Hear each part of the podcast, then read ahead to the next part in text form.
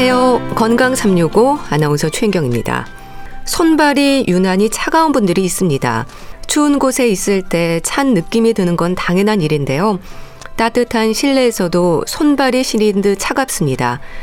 때로는 손발뿐 아니라 무릎이나 아랫배, 허리가 시리다는 말도 하는데요. 수족 냉증으로 얘기가 되는 증상이 주는 일상의 불편은 정도에 따라 양말을 두 겹씩 신기도 하고요. 악수를 하는 일상적인 일에도 조심스럽습니다. 다양한 원인일 수 있는 수족 냉증.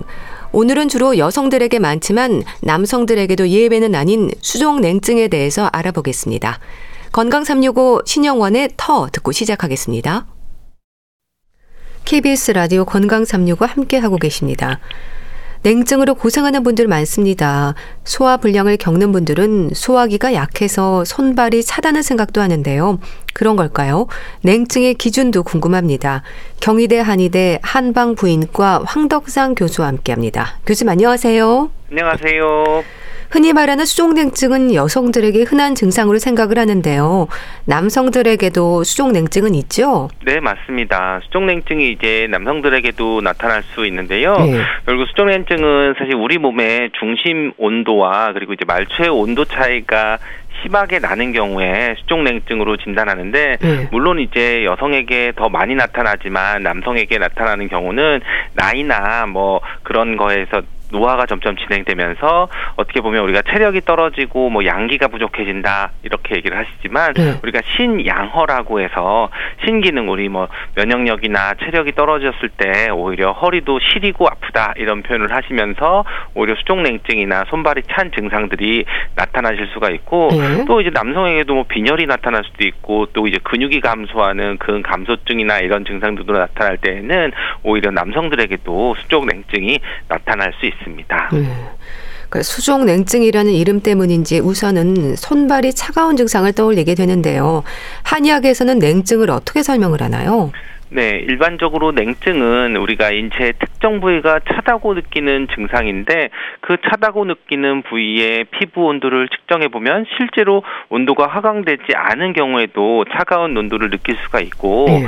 또 이제 어떤 온도나 이런 것들이 차가움을 느끼지 않은 그런 온도인 환경에 있어도 차가움을 느끼는 그런 자가적인 증상을 나타날 때 수족 냉증이라고 나타날 수가 있고요. 네. 어, 이런 것도 이제 한의학에서도 뭐 수족 걸렉이나 뭐 수족 영 냉이라든지 뭐 순행 종렉이라고 해서 그 예전부터 어떤 감기가 걸리거나 어떤 병의 상태에서 손발이 차는 그런 증상들도 나타나게 되고 최근에 이제 임상 한의사들이 질병 코드를 넣거나 할 때도 뭐 기타 말초 혈관 질환들이나 뭐 레이노 증후군이나 또는 이제 거름증, 비증 또는 마목 불인이나 환습증 이러한 질병 코드나 이런 네. 거를 입력을 하는데요. 이런 코드들을 넣는다는 게 이 병에 대해서 이해를 그렇게 하고 있다고 보고 있습니다. 네. 실온에서도 몸의 특정 부위만 차가움을 느끼는 증상. 그 중에서 그럼 특히 손발이 가장 흔한가요? 그렇죠. 이제 어 물론 사람에 따라서 다양한 부분들을 이제 손- 손발이 차거나 또는 전신이 차거나 또는 임신이 안 되거나 생리통이 있을 때는 이제 아랫배가 차거나 뭐 다른 여러 부위들이 다 차다고 느낄 수가 있는데요. 예. 그 중에서 이제 가장 흔하게 나타나는 게 이제 수족 냉증이라고 해서 손발이 찬 그런 증상들을 느낄 수 있습니다. 보통 이제 유발하는 요인들이 여러 가지가 있지만 혈액순환이 이제 원활하게 되지 않는 그런 부위에서 손발이 찬 것들을 느끼게 되는데요. 네. 대체로 우리가 추위 같은 외부 자극에 노출됐을 때 혈관이 수축되면서 손끝이나 발끝에 있는 그런 말초 부위에 혈액순환 공급이 감소되는 경우들이 많기 때문에 네. 특히 이제 수족 냉증이 나타나게 되고 또 우리가 뭐 자율신경계통이 이상이 있거나 해서 어, 예를 들면 우리가 깜짝 놀랬거나 긴장된거나 또는 뭐 무서운 영화를 봤을 때 이제 갑자기 이제 긴장하면 어, 손발이 차지는 그런 걸 느끼는 것처럼 예. 우리가 교감신경이 항진되거나 하면 말초 순환이 먼저 어, 잘 안 되기 때문에 수족냉증이 가장 많이 나타나는 그런 증상을 볼 수 있습니다. 네. 근데 손발 시림으로 고생하는 분들을 보면요. 주로 손끝, 발끝으로 시리고 아리다는 표현을 하는데요. 끝부분으로 이렇게 온도차가 생기는 이유가 있는 건가요? 그렇죠. 우리 몸은 사실 이제 수족냉증이 있는 거는 체온 자체가 다 변화 있는 건 아니고 네. 하지만 우리 몸에서는 체온은 항상 항상성을 유지를 하거든요. 우리는 체온은 항상 36.5도라고 그 온도를 유지하는 게 이제 정상이고 아프지 않은 건데 네. 이때 그 36.5도는 중심 체온이라 그래서 우리 체간 몸통 쪽에서 일정한 체온을 유지하는 것이 중요하고요. 말초 이제 손끝이나 발끝에서는 항상 우리 외부 온도라든지 또는 어떤 긴장도라든지 신경 변화라든지 네. 또는 어떤 질환적인 부분이 있어도 온도 변화가 다양하게 나타날 수가 있거든요. 결국 바로 이러한 온도 변화들이 말 손끝 발끝에서 나타나서 그런 것들 때문에 이제 손끝이 시리거나 아프거나 또는 어떤 신경계통에 문제가 있어서 말초 순환이 잘 안 됐을 때도 네. 오는 혈액순환 장애들이 오기 때문에 손끝 발끝으로 오히려 심하게 온도 차이도 나타나고 다른 증상들도 나타나게 됩니다. 네. 그런데요, 특히 소화가 잘 안 된다거나 하는 분들이 수족 냉증으로도 고생을 하던데 연관이 되는 건가요? 네, 한의학 쪽에서 이제 수족 냉증을 이제 어떻게 명명을 하지만 또 치료를 할 때는 이제 변증이나 다른 이제 오장육부의 기능들하고 굉장히 밀접한 연관이 있다고 보는데 예. 특히 그 중에서 이제 비위가 좀 관련성이 많이 있다고 봅니다. 그래서 한의학에서 얘기할 때 이제 비주사말이라고 하는 얘기가 있는데요. 예. 이 얘기가 이제 사말이 사지 말단이 비위의 기능이 주관한다, 뭐 관여를 한다 이렇게 해석하는 말이 있거든요. 어, 예를 들면 우리가 급체를 했다고 하면 소화기가 체했는데도 갑자기 배만 아픈 게 아니라 손발도 차지고 얼굴도 창백해지고 하는 경험을 해보신 적이 있을 건데요. 네. 결국 이제 비위의 영양 공급이 잘 돼야 손끝에서 발끝까지 힘을 잘 쓸 수도 있는 거고 힘도 잘 들어갈 수 있는 부분들이 있는데 네. 바로 이런 것처럼 이제 소화력이 약하거나 그러면서 이제 여성이거나 또는 이제 근육량도 좀 약하고 얼굴도 이제 좀 창백하고 희다고 할 때는 이제 비위 기능들이 좀 약하고 기여하다 라고 좀 볼 수 있는데 그런 분들에게서 수족냉증이 좀 많이 나타나는 것을 볼 수도 있고요. 네. 체형적으로도 어떻게 보면 이제 창백하고 피부도 좀 안색이 좀 하얗고 오히려 이제 입도 잘 마르고 갈증도 생기고 이러한 그런 특징적인 그런 뿐만 아니라 그리고 또 이제 우리가 근육량이 가장 적은 부분들에 있어서의 부분이 바로 손끝이나 발끝이 되거든요. 왜냐하면 이제 근육이 기본적으로 뭐 운동이나 활동을 하는 부분도 있지만 피를 이제 저장하는 그런 역할도 하는데 네. 결국 이제 피라고 하는 것은 우리 몸에서 이제 따뜻한 수분에 해당하는 거라서 근육들의 피가 잘 충전이 돼 있을 때 수족냉증이 좀 덜한 분들이 있는데 바로 이런 것들 때문에 근육량이 좀 적은 분들은 또 소화도 잘 안 되는 것들도 좀 연관이 될 수 있기 때문에 네. 기본적으로 그런 경향성을 보일 수 있습니다. 네. 냉증의 원인으로 다양한 부분들이 지적이 될 것 같은데 어떨까요? 네, 한의학에서는 수족냉증 크게 보면 이제 기혈 순환이 잘 안 되거나 어떤 그런 그래서 순환 장애가 있거나 또 이제 몸을 따뜻하게 덮여주는 양기가 부족한 그런 원인으로 볼 수가 있는데요. 네. 이런 문제들은 비위 기능이 조금 전에 말씀드렸지만 비위 기능이 약하거나 양기가 부족하거나 그리고 또 우리 몸에서 면역이나 체력력을 체력을 담당하고 있는 이제 신기능이 어, 주관할 수 있는 이제 신양이 부족해서 신양이 부족해서 오히려 나타날 수가 있는 그런 허증이 될 수도 있고요. 네. 그리고 이제 담음 수독이라 그래서 우리 몸에서 이제 노폐물이 잘 쌓여서 어떤 수분 대사나 혈액 대사가 잘 이루어지지 않을 때 오히려 또 수족 냉증이 올 수도 있고 또 우리가 나쁜 피가 뭔가 이제 뭐 멍드는 것처럼 어혈이라고 해서 순환되지 않는 피들이 있어서 막고 있는 경우들 뭐 예를 들면 뭐 동맥경화 가 변화가 되, 해당될 수도 있지만 이런 네. 정도가 있으면 어혈이 돼서 뭐가 막힐 때도 수족 냉증이 나타날 수가 있고요. 그리고 또 어떤 질환적으로 볼 때는 고지혈증이나 당뇨 등에 의해서 말초혈관 질환이라든지 또 이제 자율신경계통이나 말초 신경병증, 신경적인 문제뿐만 아니라 또는 이제 뭐 출산, 뭐 또는 폐경 같은 호르몬 변화 또는 스트레스나 이런 긴장이라든지 어떤 흡연이라든지 나쁜 생활 습관으로 인해서 나타나는 것도 있고 네. 다양한 질환들에 의해서 이런 수족 냉증이나 냉 냉증이 나타날 수 있습니다. 네. 냉증을 증상으로 하는 질환들에 어떤 게 있을까요? 네, 기본적으로 어, 질환들로 볼 때는 고지혈증이나 당뇨 같은 질환이 있을 때 이게 잘 조절이 되지 않으면은 말초 혈관 질환이 생길 수도 있고요. 네. 그리고 이제 뭐 국소적으로는 이제 손목 터널 증후군이나 이런 것처럼 관절 쪽으로 문제가 돼서 통증이 나타나는 경우도 있고 또는 레이노 질환이라든지 루마티스 질환이라든지 또는 이제 디스크나 말초 신경염 또는 혈관 질환 또는 갑상선 질환 같은 경우에도 오히려 이차적으로 수족냉증이 나타날 수가 있습니다. 네. 각각의 원인과 특징적인 증상들이 있을 텐데요. 우선 말초 혈관에 대한 설명부터 해주세요. 이제 손끝, 발끝, 몸의 끝 부분에 생기는 증상으로 생각하면 되나요? 네, 우리가 뭐 혈액 순환이 굉장히 중요한데 특히 이제 말초 혈관들은 굉장히 작은 혈관들로 이루어져 있어서 오히려 이제 큰 혈관들보다 혈액 순환이 잘 안 되게 되는 경우들이 있는데 말초 혈관 질환이라고 하면은 보통 죽상 동맥경화, 우리 동맥경화인 거죠. 네. 결국은 어떤 혈이 응고돼서 그것이 이제 막혀가지고 나타나는 혈관이 폐색돼서 나타나는 아주 그런 질환들을 말초 혈관 질환이라고 하는데 이렇게 심하게 나타날 때는 이제 특징적인 증상들이 나타나지만 수족냉증은 이런 특 특징적인 질환 증상들 이전에도 어떤 초기에 좀 나타날 수 있는 그런 증상인데요. 예. 보통 이런 말초 혈관 증상들은 흡연을 하면서 당뇨병이 있거나 그리고 이제 60세 이상의 연령일 때에는 말초 동맥 질환의 대표적인 위험 인자가 되거든요. 예. 그래서 이제 또 특징적인 그런 증상들이 있는데 이럴 때는 간헐적인 파행이라 그래서 운동할 때 말초 동맥 질환이 있는 그런 다리나 이런 근육들의 쥐가 잘나거나 뻣뻣하거나 통증이 있거나 피로감을 느끼 느끼는 경우가 있는데 네. 이럴 때 이제 일정 거리를 걸으면은 나타나서 잠시 쉬면은 이제 통증이 완화 되는 그런 경우에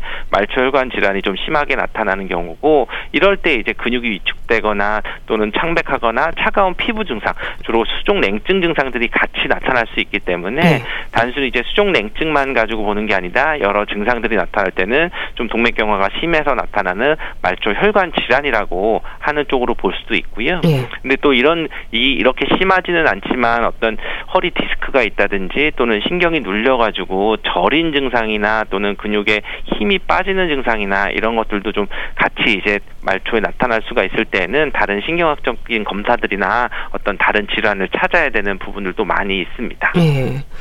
말초 혈관에 장애가 생기면 피부색도 변하는 건가요? 그렇죠. 지금 이제 동맥경화라고 하는 것들이 심해져서 말초혈관 증상들이 나타날 때에는 물론 뭐 다 그렇진 않지만 근육도 좀 얇아지고 건조해지고 좀 창박하고 차가운 피부가 동반될 수가 있습니다. 그래서 이제 한의학에서는 이제 적외선 체열 검사라고 해서 어떻게 보면 이제 우리 몸의 체온을 측정할 수 있는 그런 검사를 해서 보면은 양쪽 이제 팔이나 다리나 전신을 좀 측정을 했을 때 이제 수부에 손 손에 나타나는 이제 수족냉증 수, 수냉증 인 경우에는 오히려 이제 팔꿈치에 있는 그런 혈자리보다도 손바닥에 있는 혈자리가 0.2도 정도 좀 이상 낮게 나타나는 경우도 볼 수 있고 네. 또 발의 냉증 냉증인 경우에는 우리가 발 등이나 이런 부위와 또 무릎 관절 있는 허벅지 부위나 이런 것을 비교를 해도 뭐 2도 이상 발 쪽이 좀 낮은 것들을 좀 나타나게 되기 때문에 네. 그런 온도 변화들이 좀 나타나서 체온으로 봤을 때는 뭐 피부색도 어느 정도 변화가 있는데 근데 일반적으로 증상 증상들이 뭐 심하게 이제 뭐 파랗게 되거나 검게 되거나 그건 굉장히 심한 증상들이고 네. 어떤 그거는 이제 검사상으로 체온 변화를 통해서 피부색이 좀 다르다는 거를 온도 변화가 좀 다르다는 거를 확인하고 있습니다. 네. 레이노 증후군도 말초 혈관 장애 하나로 볼 수 있는 건가요? 그렇죠. 레이노 증후군, 레이노병이라고 하는 것은 결국 이제 스트레스를 받거나 기온이 과도하게 떨어졌을 때 말초혈관이 갑자기 수축하면서 오히려 신체 구석구석 이제 산소도 잘 안 되고 피도 잘 안 되기 때문에 손발이 차갑고 이때는 색깔도 변하고 저리고 통증이 생기는 질환이거든요. 예. 결국은 이제 어느 정도 이런 외부의 그런 추위나 스트레스 자극에 의해서 적당히 말초가 혈관이 수축하는 것은 정상적이지만 이런 말 레이노드 병이 있거나 증후군이 있는 분들은 회복이 잘 안 되고 말초의 혈액순환이 급격하게 감소하는 것이 문제라서 오히려 혈관의 허혈 발작이라 서 피부 색조가 변하기도 하고 오히려 이제 그런 통증도 나타나는 것들이 이제 레이노드 병이라고 합니다. 네. 그래서 이제 이 일시적으로 허혈 상태가 나타났다는 것은 추위에 노출되었다가 따뜻해지면서 나타나는 손발가락에 이제 창백하거나 또는 뭐 청색증이나 발적 등의 그런 색깔 변화도 있고 이와 동반돼서 이제 차갑고 저린 감각 이상이나 통증들이 나타나는 그런 현상을 이제 레이노 현상이라고 얘기를 하고요. 네. 그렇지만 우리 뭐 한의학에 서 얘기하는 수족 냉증을 치료할 때는 이 정도에 있는 색깔 변화까지 나타나는 것은 아니고 시리거나 주관적으로 느끼는 그런 증상들을 봐서 좀 수족냉증이 좀 더 광범위한 범위의 그런 증상이고 레이노드 증후군은 그 중에서 조금 더 심한 그런 색깔 변화까지 있는 그런 수족냉증의 증상들이 나타나는 경우들로 볼 수도 있고 음. 그것에 필요한 그런 진단이나 이런 것들도 또 추가로 할 수 있습니다. 음. 여성 환자가 많은가요? 네, 아무래도 이제 여성들이 어 가장 그 수족 냉증에 대해서 남성보다 더 많이 나타날 수가 있는데요. 네. 왜냐하면 이제 단순하게 보면은 비위 기능도 남성들보다 떨어질 수도 있고 그리고 여성들은 어 생리 변화, 호르몬 변화 이런 것 때문에 뭐 매달 이제 혈도 변화가 된다고 볼 수도 있죠. 네. 결국은 이제 생리를 하고 안 하고 또는 임신 출산 과정에서도 항상 기혈이 변화가 올 수도 있고 또는 자율신경계통이라든지 신경계통의 변화들에서 기혈이 변화하고 차고 흐르는 것들을 경험을 하게 되거든요. 네. 그렇기 때문에 항상 문제가 잘 올 수 있는 것은 혈액이 부족하고 피가 엉키고 어혈도 잘 생기고 무슨 기체라고 해서 우리 순환이 잘 안 되는 그런 증후군이나 증상들이 남성보다 더 많이 나타날 수도 있는 거고요. 네. 그리고 또 이제 뭐 체형이나 체격이나 이런 것도 남성들에 비해서 여성들이 좀 작기 때문에 뭐 혈액 양도 적고 근육량도 적어서 온도에 대해서 조금 더 예민해지고 좀 취약한 그런 부분들이 나타날 수가 있어서 네. 오히려 이제 여성들 에게 더 많이 나타나는 것이 수족 냉증 질환에서 볼수 있습니다. 네. 그럼 증상은 구체적으로 어떨까요? 네, 수족냉증을 많이 겪는 여성분들이 뭐 손발이 차다고 하기도 하고 뭐 아랫배가 차서 뭐 뭐 잘 때 이제 핫팩을 뭐 붙이고 자야 된다고 한다든지 또는 이제 발이 시려서 꼭 저녁에도 양말을 신고 자야 된다든지 뭐 에어컨 바람이 너무 싫었다고 한다든지 음. 항상 이제 더운 여름에도 에어컨 조금만 틀으면은 뭐 이불이나 담요를 항상 이제 지참을 해야 되는 그런 경우들이 있는데 예. 결국 이제 손끝 발끝만 찬다고 하는 것뿐만 아니라 뭐 무릎이나 허리가 시리다고 표현 운전을 하거나 또는 몸에서 이제 찬바람이 나온다고 한다든지 팔다리에 이제 차가워서 이제 땀이 나고 그러면서 전신도 쑤시고 뭐 바람이 느껴진다든지 아니면 조금만 열려져 있는 그런 창문에도 바람이 느껴지는 그래서 바람이 싫다 이런 얘기를 한다든지 네. 또 그러면서 이제 얼굴이나 가슴은 또 이제 상기되는 그런 음. 장상들이 나타나는 게 어떤 수족냉증의 그런 여러 가지 특징들이 같이 나타날 수 있습니다. 음. 손발이 차가운 증상을 넘어서는 거네요. 그렇죠. 우리 손끝 발끝에 있는 그런 말초에 있는 차가운 그런 것뿐만 아니라 네. 심할 때는 오히려 손끝 발끝이 애리다고 얘기를 하거나 뭐 저리다, 뭐 통증이 느껴진다 이런 얘기를 할 수가 있고 심할 때는 뭐 감각 장애라든지 근육 경련까지도 나타날 수 있는데 이럴 때는 이제 단순 수족냉증이 아니라 다른 그런 뭐 디스크라든지 뭐 말초 혈관 질환이라든지 신경병증까지도 있을 수 있기 때문에 그런 경우들 분들은 좀 진료를 꼭 받아봐야 되는 부분이고요. 네. 그리고 또 이제 수족 냉증인 여성분들을 보면은 상대적으로 체형도 좀 왜소하고 허약하면서 소화 불량을 좀 가진 경우도 많고 또는 이제 생리통이 있거나 생리혈이 좀 탁하거나 뭐 덩어리가 있거나 기본적으로 혈액 순환이 잘 안 돼서 나타나는 그런 증상들도 많이 나타날 수가 있고 네. 또는 이제 우리가 뭐 임신이 잘 안 되는 경우에도 아랫배가 차거나 수족 냉증이 같이 동반되는 경우들이 나타날 수가 있습니다. 동맥 경화증으로도 수족냉증이 올 수 있는 거죠? 네, 동맥경화증은 우리 말초 동맥에서 이제 약간 폐쇄성 질환으로 생기는 그런 동맥 혈관 질환이라고도 볼 수 있는데요. 어, 가장 이제 뭐 심하게 나타나는 그런 증상들은 이제 뭐 파행성 어, 간헐적 파행이라고 해서 네. 오히려 그 죽상 동맥 경화가 생겨서 그게 혈관을 막았을 때 오히려 다리에 쥐가 나거나 뻣뻣하거나 통증이 있거나 일정 거리를 걸으면은 이제 좀 통증이 나타나고 또 쉬면서 오히려 바로 증상이 없어지는데 이럴 때는 이제 동맥에 막힌 부위가 명확하게 있게 되는 그런 경우들이 이제 말초 동맥 질환으로 볼 수도 있는 거고요. 네. 그리고 이제 이런 것들은 우리가 뭐 고지혈증이나 뭐 당뇨가 있다든지 이런 것들이 나타나면서 오히려 또 어, 흡연을 계속 한다든지 어떤 일정 나이가 60세 이상 넘어갔을 때 때에는 여러 가지 그런 위험 증상들이 나타날 수 있는 것이 되고 평소에 이제 혈압 관리라든지 당뇨 관리라든지 고지혈증 관리를 꼭 하셔야 되는 그런 부분이 될 수 있습니다. 네. 동맥 경화증으로 인한 냉증이 주로 발로 오는 건 왜 그렇습니까?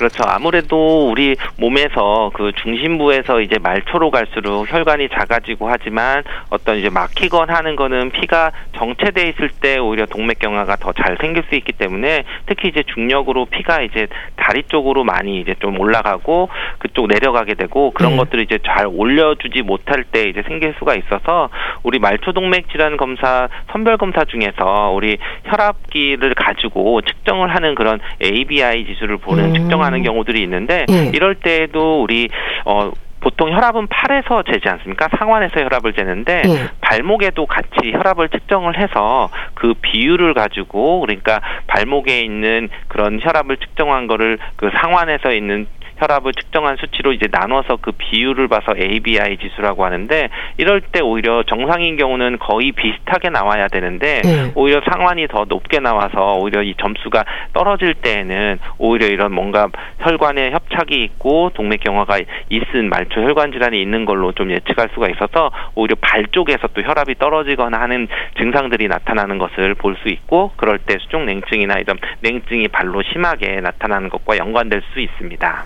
심한 경우에는 발가락 괴사로도 이어질 수 있다는 말도 맞는 건가요? 그렇죠. 아무래도 이제 말초 동맥 혈관 질환이 있고 그리고 이제 당뇨 환자 같은 경우에는 오히려 합병 쪽으로 피부 병변이나 궤양이 있을 때 잘 낫지 않고 자꾸 이제 괴사로 어, 되어될 수 있어서 네. 이런 경우들 특히 이제 당뇨 환자가 있어서 혈당 조절이 잘 되느냐 안 되느냐가 굉장히 중요해서 이 혈당 조절이 잘 안 됐을 때 그 말초에 있는 미세혈관의 합병증이 심하게 되고 되고 그런 것 때문에 이제 괴사로 되고 이제 심각한 그런 후유증을 남기는 그런 치료를 해야 되는 경우도 있습니다. 음. 그러니까 레이노 증후군도 그렇고 모두 말초 혈관 장애로 볼 수 있는 거네요. 그렇죠. 우리가 뭐 원인은 굉장히 다르지만 우리가 실질적으로 우리 몸에서 따뜻하게 해주는 것은 어, 혈액이 될 수가 있는 거거든요. 그리고 우리 몸을 전체적으로 다 돌게 할 수도 있고 물론 이제 신경에서 그렇게 차갑게 느껴지거나 하는 부분들도 있지만 실제로 이제 손발을 만졌을 때 차갑게 느껴지거나 차가운 감각이 있다면은 말초혈관 어, 질환으로 볼 수가 있는 거고요. 네. 그리고 레이노 증후군도 이런 부분 에 있어서 인식도 있지만 치료적인 관점에서 봐도 뭐 가정의학과 전문의들이 레이노이드 증후군, 수족 냉증에 대해서 치료한 그런 투여한 약물들에 대한 보고를 봐도 혈액순환 개선제가 뭐 83%로 가장 음. 좀 높게 나타나는 그런 연구 결과도 있게 되고요. 음. 그러면서 이제 그런 혈액순환 개선제와 또는 신경학적인 것을 좀 개선하는 그런 치료들을 할 수 있는데 또 한의학에서는 바로 이러한 자율신경계통을 좀 작용을 해서 통증이나 혈액순환이나 기혈 흐름을 좋게 하는 침 치료를 해도 수족냉증이 좋아지는 것 자체를 봐도 어떤 혈류순환 개선 효과가 말초 혈류순환을 개선하면서 수족냉증에 효과 있는 그런 것들을 볼 수 있습니다. 음, 그러니까 원인을 찾아서 적절한 치료를 하는 게 가장 중요하겠네요. 그렇죠. 수족냉증에 대해서는 이제 한의학에서는 어떻게 보면 어, 증상에 따라서 그리고 손발 차다는 것뿐만 아니라 전신에서 나타나는 증상들을 다 비교를 해보고 변증을 통해서 치료를 하게 되는데요. 네. 그래서 이제 단순히 이제 혈액 개선제를 쓰는거나 기혈 순환을 시키는 그런 부분들이 아니라 한의학에서는 이제 허증의 개념과 있고 실증의 개념이 있는데 결국 이제 실증이라고 하는 노폐물이 생겨서 뭔가 막혀서 어떻게 보면 뭐 말초 혈관 질환이나 뭐 동맥경화처럼 뭔가 뭔가 순환이 안 되는 담음이나 여열이나 이런 노폐물을 잘 배출시켜주는 그런 방법으로 치료를 하는 경우들이 있고 네. 또는 이제 오히려 허증으로 양허 또는 기운이 없거나 뜨거운 것을 줄여주는 그런 부분들이 좀 약해져 있을 때는 오히려 보혈시켜줘야 되는 그런 부분들에 대한 치료를 하고 있어서 단순히 이제 한 가지 처방을 쓰는 게 아니라 변증을 통해서 원인을 봐서 침이나 뜸이나 한약이나 이런 적절한 치료들을 같이 병행을 하고 있습니다. 네. 원인 치료와 함께 냉증의 증상을 완화하기 위해서 일상에서는 어떤 노력이 필요할까요? 네, 수족냉증이 있으면은 이제 치료뿐만 아니라 생활 습관을 고치는 것이 굉장히 중요한데요. 예. 만약에 이제 말초혈관 질환이 있으면 금연이 무엇보다 굉장히 중요할 음. 수도 있고요. 예. 그리고 이제 손발을 따뜻하게 해주는 그런 핫팩을 하거나 그런 것보다 몸 전체의 온도를 높여주는 것이 효과적이기 때문에 오히려 이제 너무 두껍게 옷을 해서 혈액순환을 방해하는 꽉 끼는 옷을 입는 것보다는 좀 얇은 옷으로 해서 편하게 좀 넉넉하게 하는 그런 옷을 입는 것도 좋고 네. 그리고 우리 어 운동을 꼭 하셔야 돼서 근육량을 늘리는 것도 굉장히 중요하고 또 이제 비위 기능이 약하거나 소화 기능이 안 돼서 오히려 그랬을 때도 수족냉증이 심한 것들을 볼 수 있기 때문에 네. 식생활이 좀 규칙적으로 되면서 음식은 특히 이제 음식 종류보다도 체하지 않고 소화가 잘 되는 음식을 먹는 것이 가장 음. 중요합니다. 네. 아무리 뭐 이제 뜨겁고 뭐 양기 장기를 도와주는 약 음식이라고 해도 내가 이제 먹고 체하면은 그런 것들을 오히려 더 수족냉증을 심하게 할 수 있기 때문에 양이나 음식 종류를 조절을 하고 그리고 이제 생채소보다는 항상 데치고 익힌 채소를 먹어서 소화가 잘 되게 하는 그런 생활 습관이 필요합니다. 네. 음식 얘기하셨는데요. 도움이 되는 차나 음식이 있다면 좀 알려주세요. 네, 가장 이제 뭐 흔하게 얘기할 수 있는 게 우리 따뜻한 차다, 따뜻한 뭐 음식이다 얘기할 때는 우리가 인삼을 뽑을 수 있는데요. 네. 그래서 보기를 시켜 시켜주고 기운을 올려주는 인삼차도 도움이 될 수 있고 인삼차 자체가 또 혈액순환을 또 많이 도움이 될 수가 있고 그리고 우리가 보통 비위를 튼튼하게 소화기 등을 도와주면서 수분 대사를 좀 원활하게 해주는 것이 그또 생강입니다. 음. 그래서 이제 생강차도 좀 생각을 할 수가 있고 또 우리가 뭐 감기 걸리거나 어, 어떤 몸이 추운 겨울에 먹을 때 뭐 수정과를 먹지만 수정과에 들어가 있는 게 계피지 않습니까? 예. 계피가 어느 정도 추위를 쫓아내주고 몸을 좀 따뜻해 줄 수 있기 때문에 그런 수정과가 들어가 있는 뭐 계피차라든지 이런 것들을 좀 어, 드시는 것도 어떤 어, 도움이 될 수 있습니다. 네, 말씀 잘 들었습니다. 냉증과 관련해 알아봤는데요. 경희대 한의대 한방 부인과 황덕상 교수 함께했습니다. 감사합니다. 감사합니다. KBS 라디오 건강 365 함께하고 계신데요. 최성수의 혼술 듣고 다시 오겠습니다.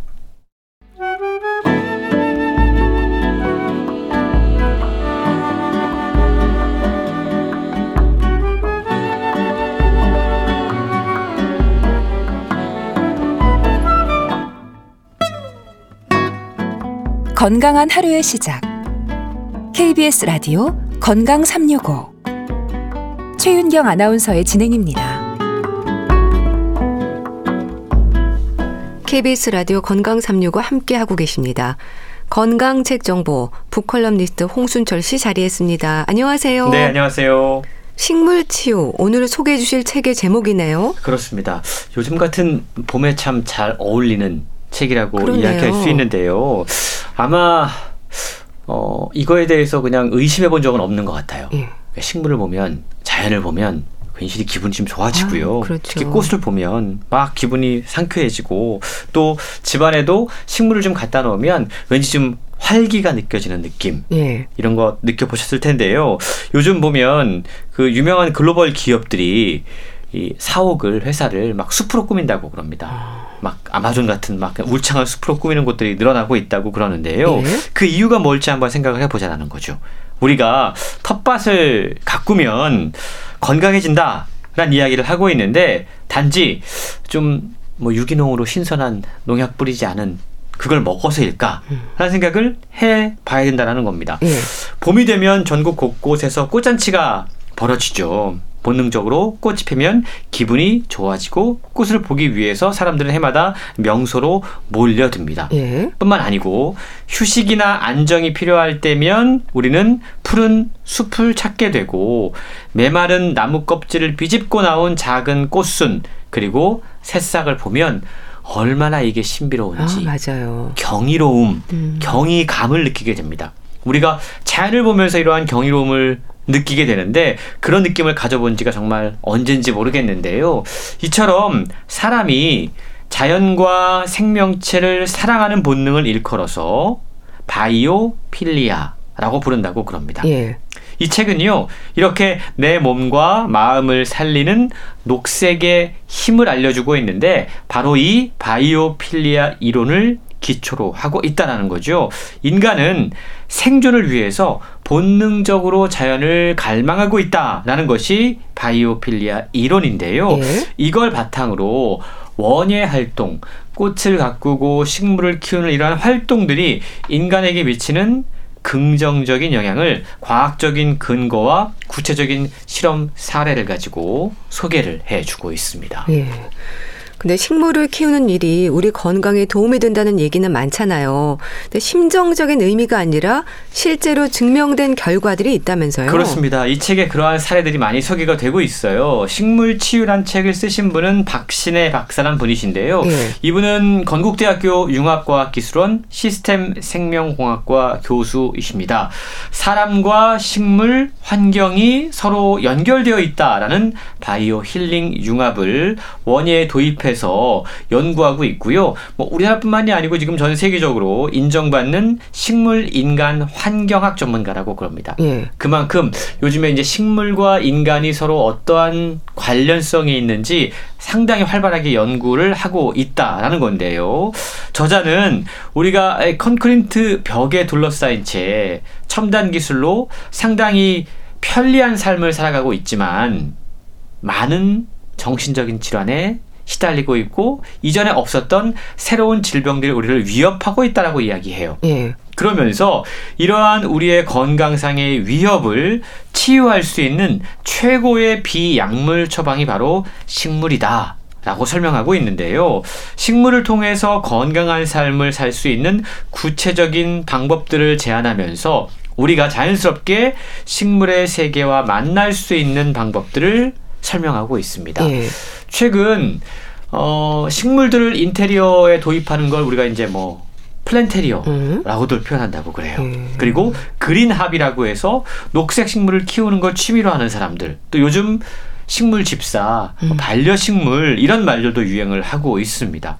그만큼 식물이 중요한 시대에 우리가 살고 있다라는 거죠. 실제로 식물이 잘 어우러진 집을 보면 보기만 해도 기분이 좋아지고요. 화분에 물을 주고 꽃병에 꽃을 꽂다 보면 마음까지 편안해진다고 그럽니다. 예. 근데 지금까지는 이게 단순히 그냥 기분 탓이라고 생각을 해왔다라는 거죠.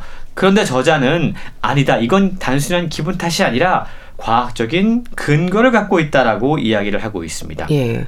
예를 들자면 원예 활동을 하는 것 이건 신체 건강을 증진할 수 있는 상당히 유용한 신체 활동이다. 운동이다라고 이야기를 해요. 음. 그리고 뇌파를 변화시킬 수 있는 치료 보조제가 될 수 있다라고 이야기를 하고 있고요.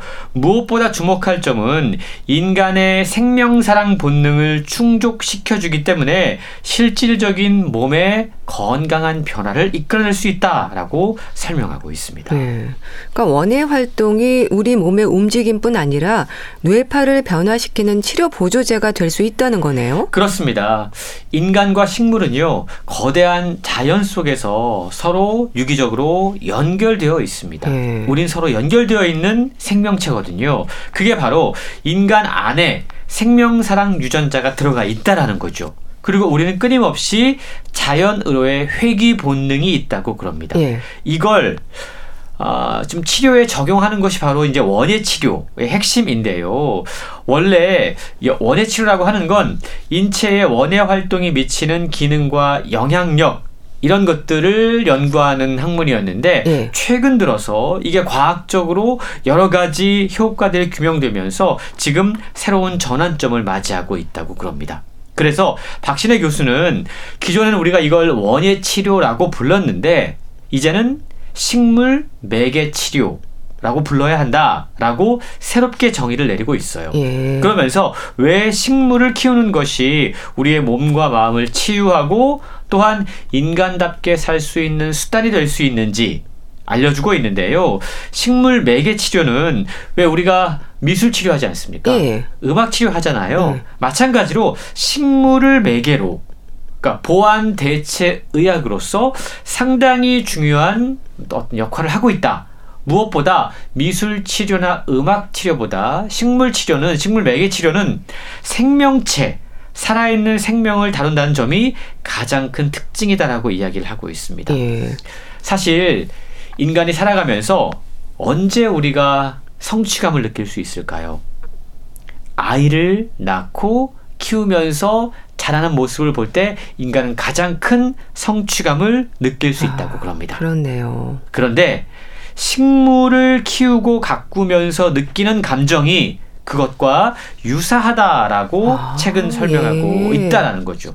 직접 씨를 뿌리고 물을 주고 흙을 갈아 키운 식물이 싹을 틔우고 꽃을 피우는 과정에서 식물과 대화하고 교감하면서 생명에 대한 책임감을 느끼기 때문이다라고 설명하고 있는데요. 예. 성인 남녀, 가족, 아동, 노인 등 최근 들어서 다양한 연령대에서 우울증 치료, 스트레스 치료, 인지 능력 치료, 조현병, 고혈압, 뇌졸중 여러 가지 음. 질환별로 요즘 식물 매개 치료를 하고 있다고 그러는데 실제로 이 치료를 했을 때 어떠한 변화가 나타나고 있는지 책을 통해 상세하게 소개를 해주고 있습니다. 예. 식물 매개 치료 참 새로운 건데요.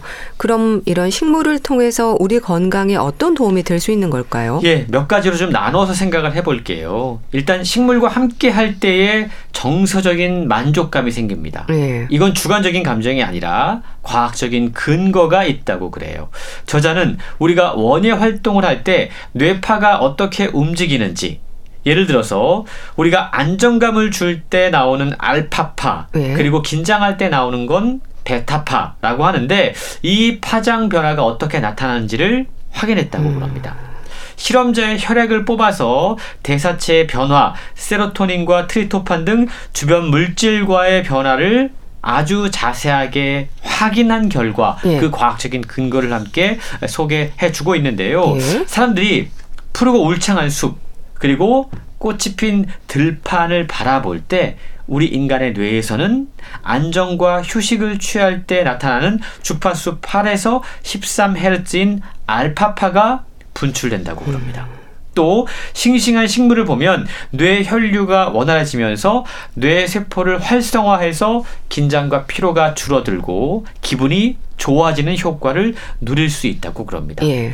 실제로 성인 대상 실험에서 관엽 식물을 3분 동안 응시하게 한 결과 우측 전 전두엽 피질에 옥시세모글로질 농도가 상당히 눈에 띄게 낮아졌는데요. 네. 스트레스가 낮아졌다는 의미입니다. 식물을 바라보는 시각 자극만으로도 생리적이고 심리적인 이완이 생겨났다라는 걸 확인했다라고 소개하고 있습니다. 네. 그러니까 식물을 바라보는 시각 자극만으로도 심리적 이완의 효과가 있다고 하셨는데요.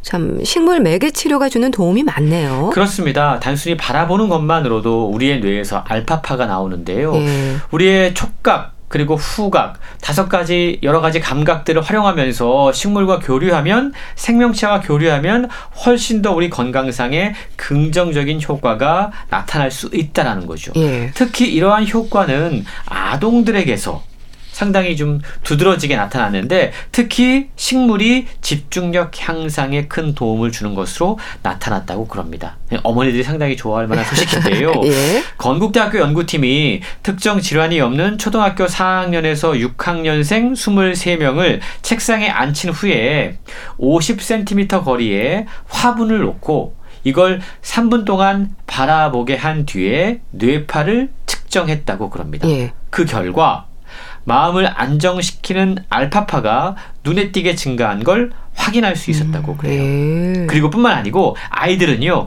흥분, 불안과 관련된 세타파의 효과까지 함께 나타났다고 겁니다. 아. 그러니까 성인보다 아이들에게서 훨씬 더 긍정적인 효과가 나타났다는 건데요. 네. 특히 그 ADHD를 갖고 있는 아동의 경우에 이 전두엽의 세타파가 보통 아이보다 높은 것으로 알려졌는데 식물 바라보기를 통해서 이 아이들의 세타파가 감소되는 효과 를 예. 눈으로 직접 확인할 수 있었다고 그럽니다. 그리고 원예 활동은 노인들의 인지 기능 향상과 우울감 개선에도 효과가 있는 것으로 확인이 됐는데요. 농촌진흥청이 치매 이전 단계인 경도 인지장애 노인들을 대상으로 예. 항산화, 혈액순환, 기억력 증진 이렇게 뭐 뭔가 좀 유효 성분이 풍부한 그러면서도 인지 기능 음, 활성화에 도움이 되는 제, 그 어떤 쉬운 식물들 재배가 좀 쉬운 것들 예를 들어 천일홍, 로즈메리, 애플민트 이런 것들을 키우는 일종의 치유 농업 프로그램을 진행을 했다고 그래요. 예. 하루 2시간씩 총 10번 진행한 이후에 이 치매 안심센터에서 사용하는 인지 기능 검사를 해 봤는데 여기에 참여한 노인들의 인지 기능이 프로그램 참여 전보다 19.4%나 향상이 됐다고 아, 그럽니다. 예. 그리고 기억력과 장소를 올바르게 인식하는 진압력이 각각 18.5%, 35.7% 향상됐다고 그러니까요. 예. 이 식물을 바라보고 그리고 키우고 원예 활동을 하는 게 성인 그리고 아동 그리고 노인에 이르기까지 정말 많은 건강상의 이점이 있다는 걸 확인할 수 있었던 것이죠. 그렇네요. 근데 이렇게 식물을 가까이 두고 보는 것만으로도 긍정적인 효과가 나타난다는 건 아마 식물을 좀 가까이 하는 분들에게는 더 큰 공감이지 않을까 싶습니다. 그렇습니다. 그래서 요즘 보면 각자 자기의 책상 위에 작은 식물을 놓는 분들이 아, 계시고요. 아, 또 사무실에 여러 가지 녹색 식물들을 통해서 뭔가 좀 녹색 기운을 북돋는 그런 회사들도 생겨나고 있습니다. 네. 이렇게 말씀을 드리면 어, 이 공간 안에 얼마만큼의 녹색 식물이 있어야 음. 공기 정화도 되고 또 피로 완화의 효과가 있을까라는 궁금증이 생길 수 있을 것 같은데요. 네. 우선 잎이 화려하고 꽃이 있는 식물은 햇빛을 잘 받아야 하기 때문에 가정에서 손쉽게 키우려면 잎만 있는 관엽 식물이 관리하기에 상당히 편하다고 그럽니다. 예. 그리고 아이의 집중력 향상을 위해서도 이 책상에 놓는 식물 이것 역시 초록색 이파리가 있는 관엽수가 좋다고 그래요. 근데 이게 바라보기만 해도 뇌파를 안정시키는 알파파가 나온다라고 말씀을 드렸잖아요. 네. 근데 이 알파파가 어떻게 나오냐면 이걸 우리가 시야에서 녹색이 차지하는 비율을 녹시율이라고 부른다고 그럽니다. 음. 이걸 통해 계산할 수가 있는데 녹시율을 5%, 20%, 50%, 80%까지 넓혀서 실험을 해본 결과 효과가 모두 동일했다고 예. 합니다. 그러니까 많이 채우면 채울수록 좋은데 녹시율이 5%만 되더라도 식물의 효과를 우리가 충분히 볼 수 있다는 걸 확인했다는 거죠. 음.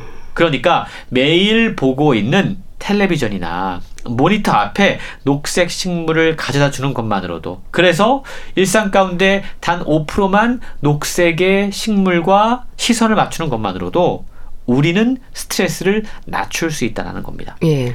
향기 나는 식물도 스트레스 완화, 안정감을 주는데 도움이 된다고 그러는데 예. 허브 식물 가운데 라벤더는 긴장, 스트레스, 혈압을 안정시키는 진정 효과가 음. 뛰어나기 때문에 수면 장애를 겪는 분들에게 큰 도움이 된다고 그럽니다. 예. 또 캐머마일은 소화 촉진이나 피로 완화 효과까지 있다고 음, 그러니까 네. 이렇게 직접적인 건강상의 이점도 우리가 식물을 통해서 누릴 수가 있다는 것이죠. 네.